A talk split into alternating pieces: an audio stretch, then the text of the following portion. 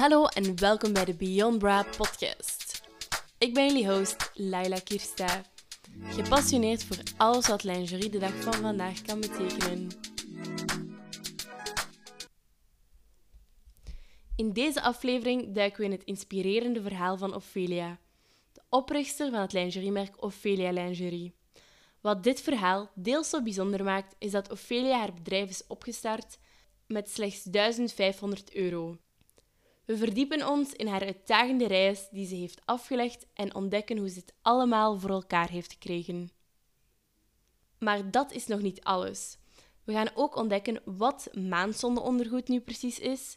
Wellicht heb je er wel al eens van gehoord, maar anders zal je er in deze aflevering alles over te weten komen. Dus bereid je voor op een boeiende aflevering vol inspiratie en inzichten. Ga er lekker voor zitten en laat je meenemen in het verhaal van Ophelia en haar ondernemersavontuur. En vergeet niet om tot het einde te luisteren, zodat je alles te weten komt over maandzonondergoed. Veel luisterplezier! Welkom, Ophelia. Dankjewel. Um, wil je eens kort vertellen wie je precies bent en uh, wat het lingeriemerk Ophelia precies is? Zeker. Uh, dus ik zelf ben Ophelia en mijn merk noemt ook Ophelia Lingerie, dus ik ben het niet ver gaan zoeken. Um, en ja, met mijn merk probeer ik lingerie te maken dat zowel super comfortabel is als toch vrouwelijk en echt een soort van verlengde van je lichaam. Mm -hmm. uh, ik zeg altijd dat ontworpen is als compliment voor je lichaam. Mm -hmm. um, en ik denk dat het de mooiste manier is om het te omschrijven. Voor de rest zijn wij een 100% Belgisch merk. Dus dat wil zeggen dat wij niet alleen alles hier ontwerpen, maar ook zo goed als alles hier in ons eigen atelier maken en verkopen. Um, dus ja, dat is voor ons super belangrijk om het zo lokaal mogelijk te houden. Een merk dat vriendelijk is voor jezelf, maar ook voor mm. onze omgeving en de wereld. Oké, okay, super. En kun je ook een beetje kort van uw achtergrond vertellen? Wat je precies hebt gestudeerd en zo? Ja, en... zeker. Dus ik kom vanuit um, een Latijn-wiskunde in het middelbaar uh, naar dan een zevende jaar kunsthumaniora. Mm. Omdat uh, ik voelde dat er toch meer creativiteit in mij zat dan dat ik op dat moment had kunnen ontwikkelen. Zo ben ik in een uh, kunstopleiding terechtgekomen op de Academie van Gent, waarbij dat ik toen al zo wat de ruimte kreeg om met lingerie bezig te zijn. Ik ben dat dan ook in avondschool beginnen uh, bijstuderen. En dan na mijn afstuderen ben ik uh, voor een stage naar Parijs getrokken en heb ik daar een half jaar bij een superklein lingerie-label, dat helaas intussen niet meer bestaat, beginnen werken. En daar heb ik zo nog alles bij geleerd. En ben ik ook zo wat beginnen beseffen Um, dat het creëren alleen niet voldoende was voor mij. Dat ik ook wel heel veel interesse had in alles wat er rondkwam van een bedrijf hebben en um, ja, een merk op de markt zetten. En dan ben ik teruggekomen naar België, ben ik um, een master in modemanagement gestart en zo eigenlijk als student-ondernemer um, met mijn werk ook gestart. En voilà, zeven jaar later zijn we nog altijd bezig, dus wow. ik denk het wel. Wat een parcours zeg. Ja. En ik heb ook een vraagje, wat heeft er eigenlijk voor gemaakt dat je naar Parijs bent gegaan? Hoe bent je eigenlijk uh, daarop terechtgekomen, die stageplaats? Um, ja, ik had toen een beurs gekregen, een Erasmusbeurs. en dan werd er een groot deel van je kosten vergoed. Maar dus je moest binnen Europa een stageplek vinden. Um, ja, in Parijs is er wel heel veel lingerie. Dus dat was een van de plekken waar dat ik zo wat plekken had gecontacteerd. Um, en dat was wel echt een goede match met dat bedrijf, omdat dat heel klein was. En dat was wel echt wat ik wou. Ik wou zo niet... Um, ik had toen ook gesolliciteerd bij zo'n grote bedrijven. En dan zeiden die zo, ja, je moet wel niet verwachten dat je hier veel meer gaat kunnen doen dan koffies maken en zo wat kant fotograferen. Mm -hmm. um, terwijl daar, ja, door het feit dat dat zo klein was, was ik echt zo wat rechterhand van de mm -hmm. uh, ontwerpster en de eigenaar. Res. en wil je eens kort vertellen waar dat uw label precies voor staat?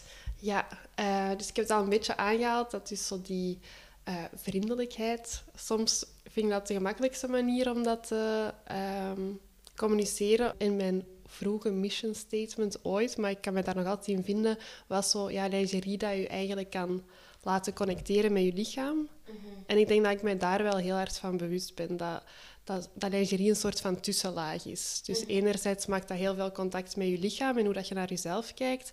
En anderzijds, ja, is dat ook een verbinding met de kledij dat je erboven draagt. En dat is iets dat ik nu wat meer nog aan het onderzoeken ben. Dus zo die tussenlaag en hoe kijk je naar jezelf, um, is hetgeen dat mij altijd het meeste inspireert. En dat resulteert in lingerie dat altijd uit hele zachte stoffen is gemaakt en dat echt de vorm van uw lichaam volgt. Want heel veel klassieke lingerie is... Denk bijvoorbeeld aan een voorgevormde BH, dat ga je in een vorm duwen. Ehm, en voor mij ja, maakt dat geen connectie met je lichaam. Want dan ben je zo gewoon om je ja, in die niet-natuurlijke vorm te zien, dat als je je lingerie uitdoet, dat dat... Ja, dat je bijna zelf meer kunt herkennen. Om ja, inderdaad. En je mhm. wordt daar zo aan gewoon en dan lijkt dat alsof dat, hoe dat je echt bent, dat dat niet juist is of zo. Ja. En dat zie ik hier wel in de paskamer bij vrouwen die dat gewoon zijn om zo altijd zich zo te zien.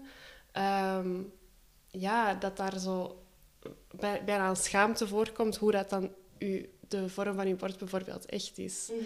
Dus ik denk dat lingerie wel een belangrijke rol erin kan spelen. Mhm. Ik kan dat natuurlijk niet overschatten alsof dat lingerie het allerbelangrijkste in de wereld is, mhm. maar ik geloof daar toch wel heel hard in. Dat als je zachte lingerie maakt op alle vlakken, dat dat je ook zachter naar jezelf kan doen kijken. Ehm, en ja, daarnaast, uh, buiten zo die visie op vrouwelijkheid of zo, is er natuurlijk ook wel een visie op duurzaamheid, die dat, ik denk, elk jong merk wel, ja, en hopelijk ook elk groot merk, uh, rekening mee moet houden. En ja, dat is echt van, oké, hoe kunnen we zorgen dat we niet massaproductie doen, uh, hoe dat we kunnen zorgen dat we een collectie kunnen maken die dan niet na een paar maanden al aan de helft van de prijs verkocht wordt. Um, en dat, en dat doen we door ja, bijna alles in ons eigen atelier te maken, waardoor dat we eigenlijk nooit overstok hebben. We mhm. proberen ook enkel met leveranciers te werken die ja, kleinere uh, hoeveelheden van stoffen en kanten en elastieken en al die dingen kunnen leveren. Wat dat echt wel de grootste uitdaging is. Oké, en ook nog om even in te haken op daarnet van zo, ja, je lichaam ja, terug ja, comfortabel daarin zijn, dat soort van eren. Um, van ja, dat vrouwen soms zo, Allee, niet gechoqueerd zijn, maar toch wel van wow, het ziet er anders uit dan in zo'n push-up BH of met zo vaste cups. Ik had ook onlangs een, um, een artikel gelezen um, dat ja, eigenlijk zo door de maatschappij zijn wij zo ja, soort van geprogrammeerd of gebrainwashed dat iedereen een soort van dezelfde borsten zou moeten hebben, doordat je altijd ziet in je BH dat dat zo gemold wordt. Dus ik vind het ook wel heel mooi dat je daar ook aan bijdraagt van niet iedereen heeft zo van die ja, super ronde borst, als ze het altijd zien en zo.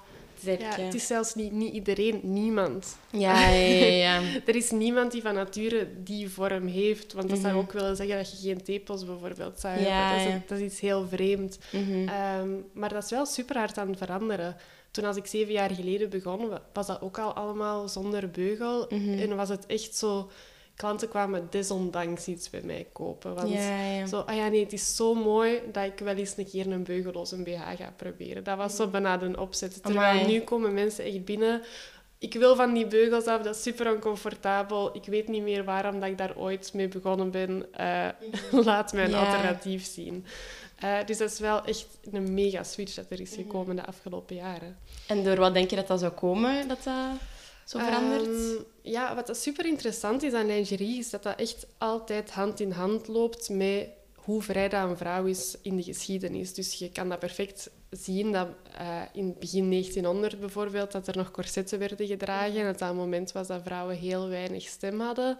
En als je ziet zo in de jaren 20 dat vrouwen zich veel vrijer beginnen voelen en opkomen voor hun rechten, dat dat ook het moment is dat die ineens ja, geen corsetten niet meer dragen. En BH's die meer ja, omhullen dan echt alles samenpersen mhm. bijvoorbeeld. Dus dat is super interessant. En zo kan je dat echt door bijna heel de geschiedenis zien. Ja, ja, ehm, dus er is een mega beweging van um, feminisme en zelfliefde, dat er uiteraard altijd wel aanwezig is, maar dat heeft nu zo wat meer terug een stem gekregen.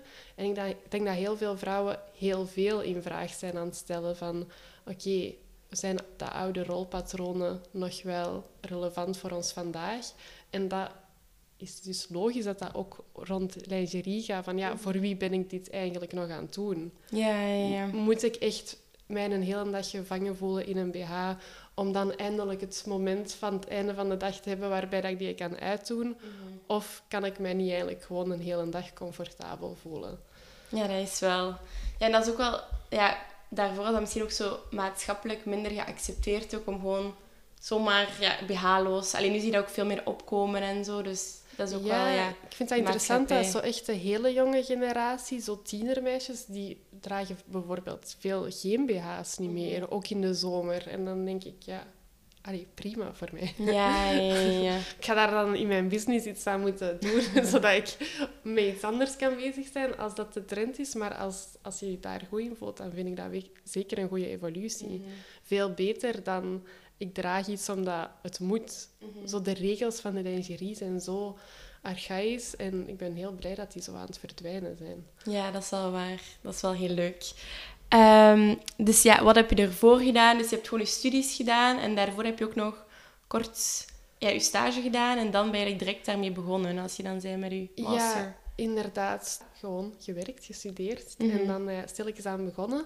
Ehm, nu, nadat ik eh, mijn master heb afgerond, eh, heb ik beslist van oké, ik wil mijn merk blijven doen.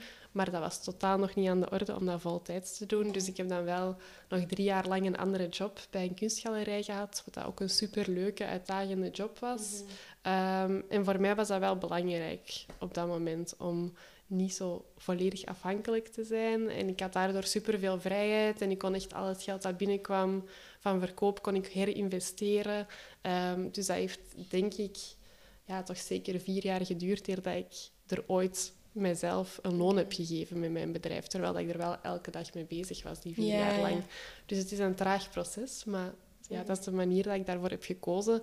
En dat komt ook wel omdat ik geen enkele investering had of geen enkele lening bij een- bank of zo. Amai. Ik ben letterlijk met 1500 euro op rekening begonnen en dat is nog altijd de enigste financiering dat ik ooit heb gehad. Dus ehm, maar ja, daarvoor moet je geduld wel hebben. Mhm, Dat is wel waar.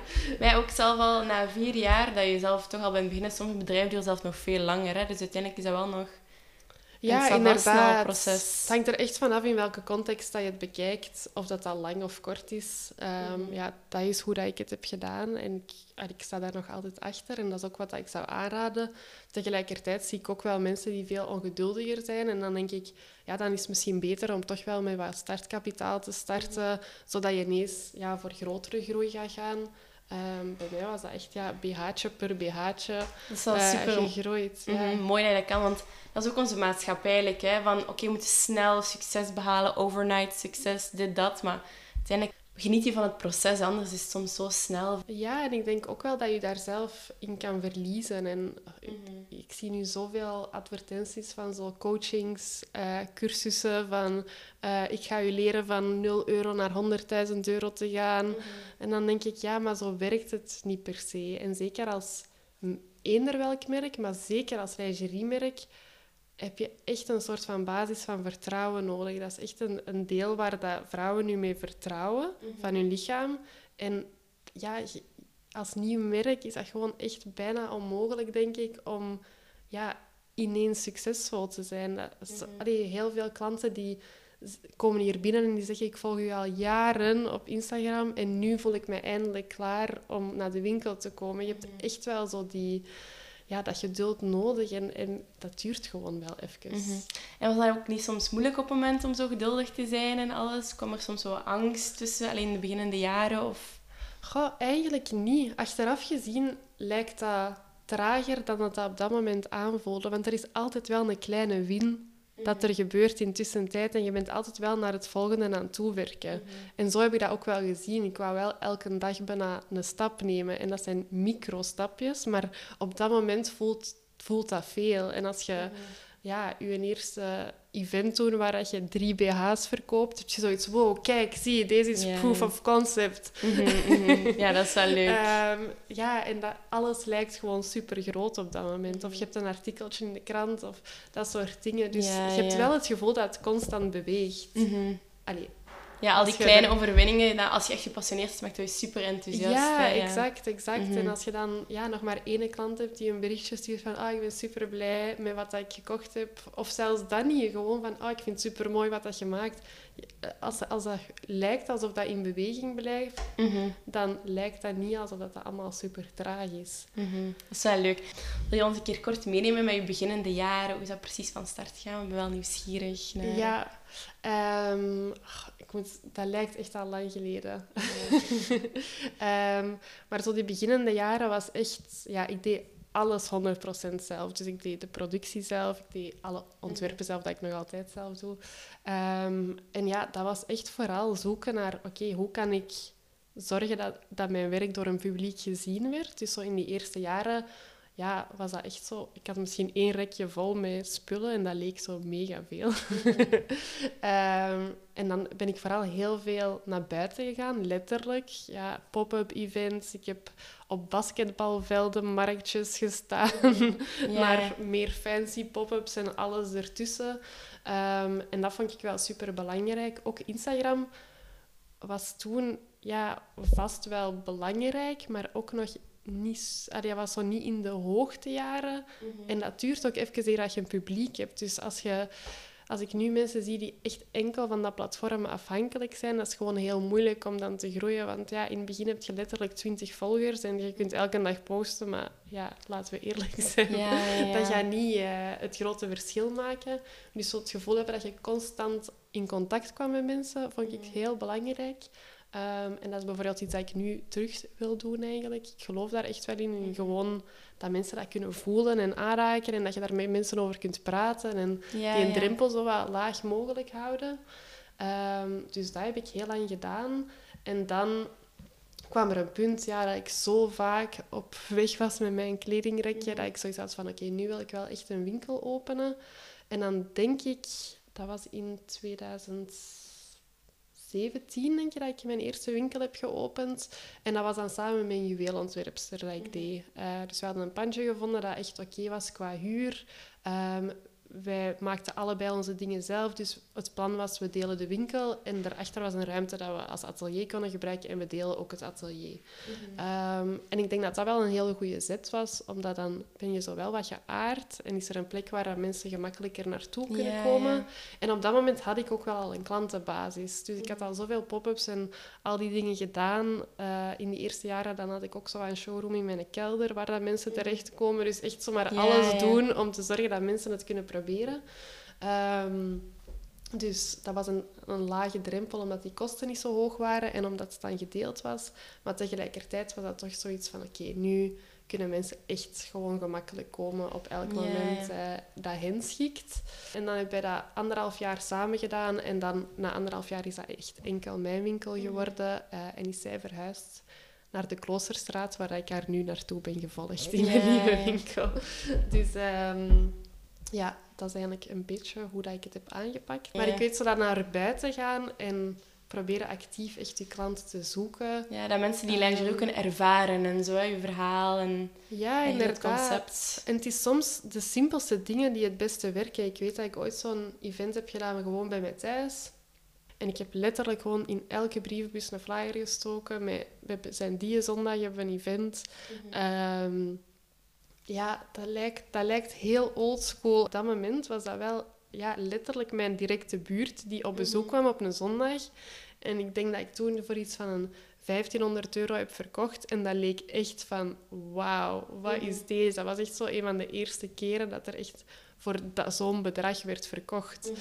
Nu lijkt dat natuurlijk allemaal relatief, maar op dat moment was dat, ik weet niet wat. En dat was gewoon letterlijk door flyertjes in alle brievenbussen te gaan steken. Ja. En uiteindelijk ook de kracht van je netwerk, want mensen gaan dan weer andere mensen en zo komen dan ook uiteindelijk weer nieuwe opportuniteiten. Hè, ja, inderdaad. En dat zijn ook de mensen die nu nog altijd in de winkel komen, die toen mhm, in mijn kelder, bij wijze van spreken, BH's waren aan het passen. Mhm. Dus dat is ook wel leuk dat die uh, trouw blijven volgen. Al die ja, wel. Zo'n vaste klanten die echt mee zien groeien. Ja, ja, ja. Dat, is ook, dat schept ook wel echt een persoonlijke band, denk ik dan. Hè? Ja, en dat is ook wat mm mij het meeste inspireert. Echt, mijn klanten is letterlijk waarvoor dat ik elke dag uit mijn bed kom. En ook van waar haal, haal je inspiratie? Ook deels van je klanten, zeg je, maar bijvoorbeeld als je zomaar een collectie opstart, door waar word je vooral geïnspireerd? Ja, ja, ik ben echt zo wel in de old school van je begint met een thema, een collectie en dan maak je moodboard en daar laat je door inspireren. Ehm, dus elke collectie heeft wel echt zo zijn thema. Mhm. Ehm, bijvoorbeeld de collectie die nu in de winkel hangt, de wintercollectie, noemt alight. En alight is eigenlijk zo het woord dat er gebruikt wordt voor wanneer dat een vogel uit de lucht komt en zich settelt in op een tak bijvoorbeeld. Ehm, en ik was de collectie aan het maken terwijl dat ik een nieuwe winkel was aan het installeren, waarbij dat ik ook heel veel in de verbouwing zelf heb gedaan. En dat voelde echt zo alsof dat ik zo wat een nest was aan het maken en een nieuw ecosysteem was aan het ontwikkelen. Ja, en daar kwam natuurlijk ook superveel angst bij, van ja, als je verhuist, gaat iedereen je volgen en gaat dat goed komen en is dat een goede beslissing? En dan door daar zo wat over te lezen, ontdekte ik dat de kolibrie heel bekend is voor zich in heel veel situaties te kunnen aanpassen. Dus doorheen de geschiedenis is die echt van, van continenten gewisseld en heeft hij zich toch kunnen blijven uh, reproduceren en zich aanpassen aan de omgeving daar. Dus echt zo wat dat eigen ecosysteem bouwen. Mhm. Ehm, en ja, de kolibrie is een heel mooie vogel met heel veel kleuren. En dan op die manier is dan uiteindelijk de collectie eh, tot stand gekomen. En heb ik die kleuren gebruikt om de Mhm. verschillende eh, modellen vorm te geven. En dan het ontwerpen van elk stuk zelf is gebeurt altijd van op de paspop en vanuit het materiaal. Dus dat is echt... Mhm. Heel veel mensen zullen gewoon schetsen. Voor mij werkt dat niet zo goed, maar dat moet echt op hun lichaam worden vormgegeven. Dus Mhm. ik wil ook zo die verhoudingen heel goed zien, want soms kan een centimeter stof meer of minder kan echt een supergroot verschil maken over hoe flatterend dat iets is. Ehm, dus dan ja, is dat letterlijk alle stoffen pakken, alle elastieken pakken, op de, allemaal beginnen spelden op de Mhm. paspop, eh, tot als ik een silhouet vind dat, dat mooi past. En dan maken wij samples. Dat is natuurlijk het voordeel van een heel actief atelier te hebben. Mhm. Soms maken wij vijf samples voordat iets eh, exact de juiste verhoudingen heeft. Ehm, dus ja, zo is het al makend. Ja, eh, wordt het vormgegeven. Mhm. En ook echt op de paspop, want soms zullen er van die horror stories van mensen die zo technical sheets maken, laten ze produceren en dan komt dat er opeens helemaal anders uit en dan zit je daar al met heel je. Ja, dat hè. is wel. En ik denk dat dat een nadeel is als je zo zelf die achtergrond niet hebt in het maken. Ben je inderdaad afhankelijk van iemand. En soms kan het op papier mooi lijken, maar dat wil niet per se zeggen dat het werkt eh, in de realiteit. Ehm, want wij werken bijvoorbeeld ook met een atelier in Portugal voor onze swimwear. Ehm, maar als we daarmee samenwerken, dan maken wij al volledig de sample en het patroon zelf. En wij zeggen letterlijk, dit moet je opnieuw maken. Dus dat is Ja. gewoon puur ja, productie dat die doen. Want als je inderdaad heel die back and forward moet doen, van op een schets tot een sample Ja. die dat perfect past, ja, en je moet dat heel tijd heen en weer sturen, ja, dan mocht je al gemakkelijk eh, enkele maanden erbij tellen. Ja, Plus ja. een mega grote kost dat daar nog bij komt. Ja, en vaak is het ook in andere talen, dan kan er altijd miscommunicaties Ja, gebeuren ja, en zo. inderdaad. Dus gewoon door zelf je samples te maken en dat je op één dag vijf eh, verschillende versies kunt maken om te zien welke is het beste. Dat is wel een mega voordeel natuurlijk. Ja, ja, dat kan ik wel geloven. Ik vind ook super interessant je verhaal achter je collectie. Dat eigenlijk blijf je gewoon dicht bij jezelf en voel je wat er is en dat inspireert je eigenlijk. Ja, dan. inderdaad. En ik denk dat ik dat misschien een tijdje zo wat heb losgelaten van ja, is het nu niet te veel van mijzelf? Moet ik niet zo wat afstand proberen te nemen? En dan denk ik, ja, nee, dat is ook wel mijn grootste kracht. En dat is gewoon wat dat voor mij het natuurlijkste voelt. En ik probeer ook in alle opbouw en de groei van het merk altijd af te toetsen, van past dat bij, bij wie dat ik ben als persoon en wat dat ik ook gewoon in mijn leven in het algemeen wil. Ehm, En die twee moeten wel gewoon blijven samenlopen. Ja, Want anders dan werkt het niet, denk ik. Allee, ik heb totaal geen ambitie om van de velden te worden. Dat, zou niet, dat is niet per se het leven of het merk dat ik wil. Ja, ja, je wilt echt wel zo een nauwe band mee hebben met alles wat je geeft aan je klanten. En Ja, zo. inderdaad. Allee, en, het- en ik heb bewezen dat het lukt op deze manier. Dus dan is het, is het fijn om zo verder te gaan. Mhm, Ja, super om te horen. Dus eh, hoe maak je de keuze voor bepaalde textielen te gebruiken? Bepaalde, ehm, ja, ja, bepaalde textielen, allee, een trend van duurzaamheid, dan meer dat ik las op je website en zo. Ja, inderdaad. Ehm, ja, ik heb in het begin heel even aangehaald, maar textiel vinden is echt het allermoeilijkste voor ons. Omdat, dat klinkt heel tegenstrijdig, maar als je bijvoorbeeld lingeriestoffen vergelijkt met kledingstoffen, ehm, zijn lingeriestoffen bij de meeste fabrikanten in gigahoeveelheden enkel te vinden. Terwijl voor, als ik met kledingmerken praat, dan kunnen die al veel gemakkelijker een rol van 50 meter of zo bestellen, terwijl dat, dat heel vaak in lingerie 10.000 meter is. Amai. En ja. aangezien dat lingerie heel klein is, wil dat zeggen dat daar 100.000 stuks uit kunnen. Dat zijn hoeveelheden waar wij nooit aan geraken.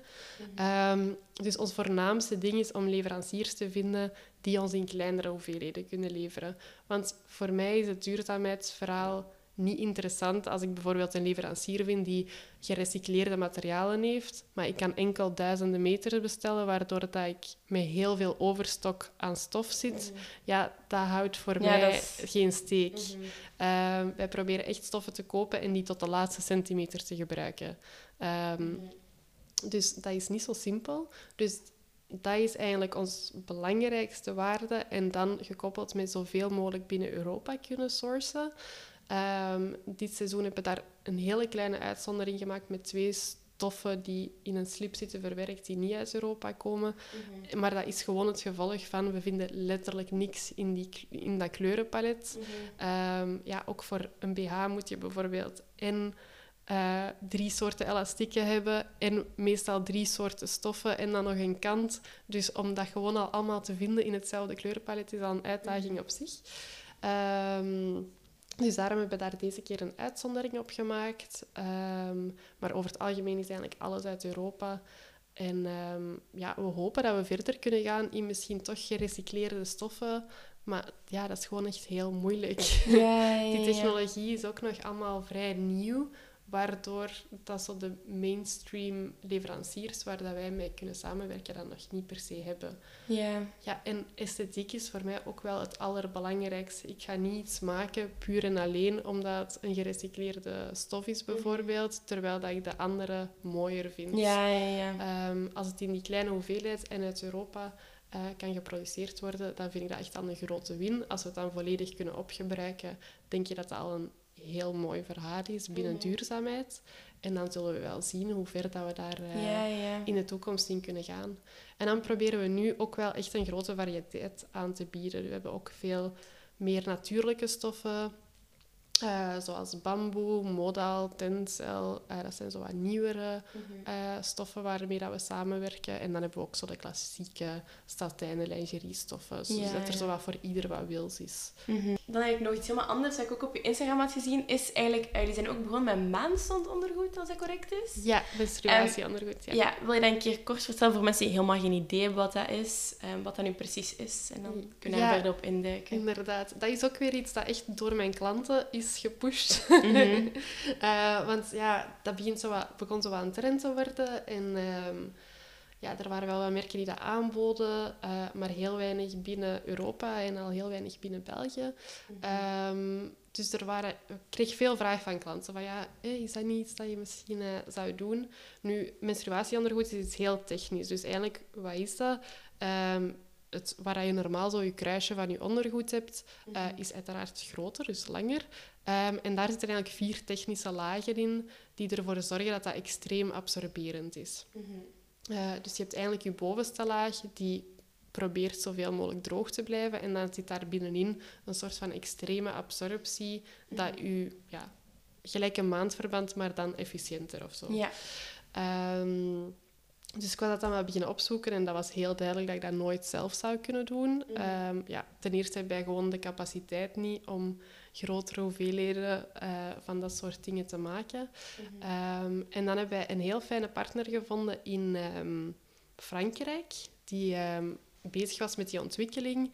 Dan ben ik dat wat beginnen uittesten en ik was echt direct verkocht. Want dat is wel wel een drempel. En dat merk je bij heel veel mensen. En dat, is, dat was Ja, bij mij ja. zeker ook van... De angst ook. Ja, is dat dan niet een beetje vies? Mhm. En gaat dat wel werken? En gaat je dat niet overal Mhm. lekken hebben? En hoe zit het dan met het wassen? En eigenlijk is dat echt ja, een heel mooie oplossing, omdat je doet gewoon je onderbroek aan. Ehm, als je geen super zware bloedingen hebt die dag, kan je dat gewoon een hele dag tot 's avonds aandoen. Je gooit dat in de wasmachine Mhm. eh, en de volgende dag kun je dat terug aandoen. Allee, als het droog Ja, ja, ja. nog op tijd is. Ehm, dus ja, dat was iets super fijn. En uiteraard, het, de hoeveelheid afval dat je daarmee vermijdt, Mhm. eh, is gewoon gigantisch. Eh, ja. want je doet daar natuurlijk wel lang mee. Ehm, je hebt er maar een paar nodig, afhankelijk van hoeveel dat je wilt wassen. Ehm, dus dat is een super fijn product. En door het feit dat we iemand hebben kunnen vinden die dat heel mooi kan produceren op een manier dat wij zelf niet kunnen doen, want dat is op een manier dat dat naadloos is afgewerkt ehm, met zo thermische... Ja, ja. Thermisch zo'n laser ook. Ja. eh, dat zijn machines dat wij allemaal niet hebben. Mhm. Ja, ja, ja. Dus dat is super fijn. Ehm, en ja, klanten zijn er ook heel enthousiast over. En dat is wel een ontdekking. En dat is ook wel zo een movement of zo aan het worden. En dat is wel tof. Dat je zo denkt van, ah ja, met alle klanten die dat nu dragen, hoeveel waste dat wij samen hebben vermeden, is echt al gigantisch. Dus dat is zo wel iets ehm, heel sterk. Ja, en terug, ja, het brengt je terug dichter bij je lichaam, denk ik. Dus dat past wel allemaal in de oorspronkelijke missie die ik heb. Ehm, omdat ja, het brengt je gewoon ja, dichter tegen de cyclus van je leven. En ik mhm. geloof ook wel zo in het hormoonvrij. Uh, dus zonder uh, hormonale anticonceptie is ook iets dat ik al zelf al jaren doe. En zo wat meer in tune zijn met je lichaam en met je cyclus en al die dingen. Mhm. Ja, daar is nu zoveel aandacht voor en dat is echt super fijn. En dat, dat past daar perfect in. Ja, ehm, ja. En ja, ook gewoon met ondergoed. Door het feit dat dat een gewone slip is, kan je dat bijvoorbeeld al beginnen dragen op het moment dat je weet van, ah ja, mijn maandstonden gaan mogelijk één der dagen beginnen. Ehm, ja, ik denk dat iedereen wel verpest ondergoed heeft, omdat het dan ineens onverwacht begon op een moment dat je het mhm. niet zag aankomen en niet voorbereid was. Nu, je kunt gewoon je onderbroek al aandoen als het gebeurt. Voilà, je bent ineens gecoverd en je moet geen uh, noodoplossingen gaan mhm. zoeken. Mm en hetzelfde met als je allee, je maandstanden bijna gedaan zijn, kan je dat gewoon blijven dragen, omdat dat voelt even comfortabel als een gewone mhm. slip. Dus dat is wel een uh, goede evolutie, denk ik. Ja, er zijn ook vooral veel voordelen aan dan, denk ik ook. Want het maandverband en zo, ja, vaak zou ook parfums in. En ja, voor dat katoen zo wit, allee, dat is ook allemaal chemicaliën en zo. Ja, ja, ja, inderdaad. Dus uiteindelijk is dat ook veel natuurlijker dan, of... Ja, inderdaad. Nu, daar is een beetje een bijverhaal dat... Ehm, ik weet op het moment dat ik die lanceerde, dat ik van verschillende vragen, uh, klanten vragen kreeg, omdat er zo net een artikel was uitgekomen dat er zo PFAS was gevonden in een heel aantal van die mm. menstruatiestrips. Uh, dat ging toen meer bepaald over zo'n merk Tinks, uh, dat uit Amerika of Canada, denk ik, komt. Um, dus ja, dat is natuurlijk wel heel eng als je denkt van, um, ja, ik ga alle chlorine dat in tampons en zo zit vermijden en dan ineens zit er PFAS in je onderbroek. Mm niet echt een verbetering. Nee, helemaal Nee, inderdaad. Uh, dus dan ben je dat uiteraard gaan onderzoeken. En dus wat dat heel belangrijk daarin is, zeker als je misschien menstruatieondergoed wilt aankopen, zolang dat de stoffen uit Europa zijn, uh, zit je onder het Oecotex-label. En Oecotex uh, zorgt er eigenlijk voor dat er heel wat uh, schadelijke stoffen niet in je stoffen mogen zitten. Mhm. Eh, dus wij werken hiervoor met een Italiaanse fabrikant onder dat Ocotex-label. dat is verplicht ook, dat is niet een keuze dat die bedrijven mhm. moeten maken. Um, waardoor dat ze kunnen garanderen, dit zit er niet in. Ja. Um, dus dat is wel een belangrijke, dat als je misschien... Je hebt ook goedkopere varianten die in China geproduceerd worden... Mhm dubbel check het misschien gewoon of dat je iets van informatie daarover kan vinden. want je wilt natuurlijk niet het ene kwaad met het andere kwaad mhm. bestrijden. Ja, dat dus eigenlijk mensen... zijn. Mm Dus mensen kunnen wel bij jou met gerust hart uh, ja, ja, ja, kopen. ja, dat is wel goed, want ik had ook al zo al een keer kort ook zo'n artikel daar rond gelezen, maar ja, ze veralgemenen dat ook heel hard in zo'n artikels in de krant. Dus dan ben je ook zo van... Ah ja, dus is dat nu overal in? Of, ja. Ja, ja, inderdaad. Dat is niet zo duidelijk. Dus dat is natuurlijk wel fijn als je ja, met, met bedrijven werkt waarbij dat je dat gewoon perfect een rapport over kan krijgen, mhm. eh, met bewijsmateriaal dat er niet in kan zitten. Ehm, en dus de regel is, als je het van een merk koopt dat sowieso stoffen uit Europa gebruikt, zou je normaal safe moeten zitten. Dus super. probeer dat wel als maatstaf te mhm. gebruiken. Ehm, dus ik wil jou super bedanken voor het superleuke gesprek. Ik vond het super interessant.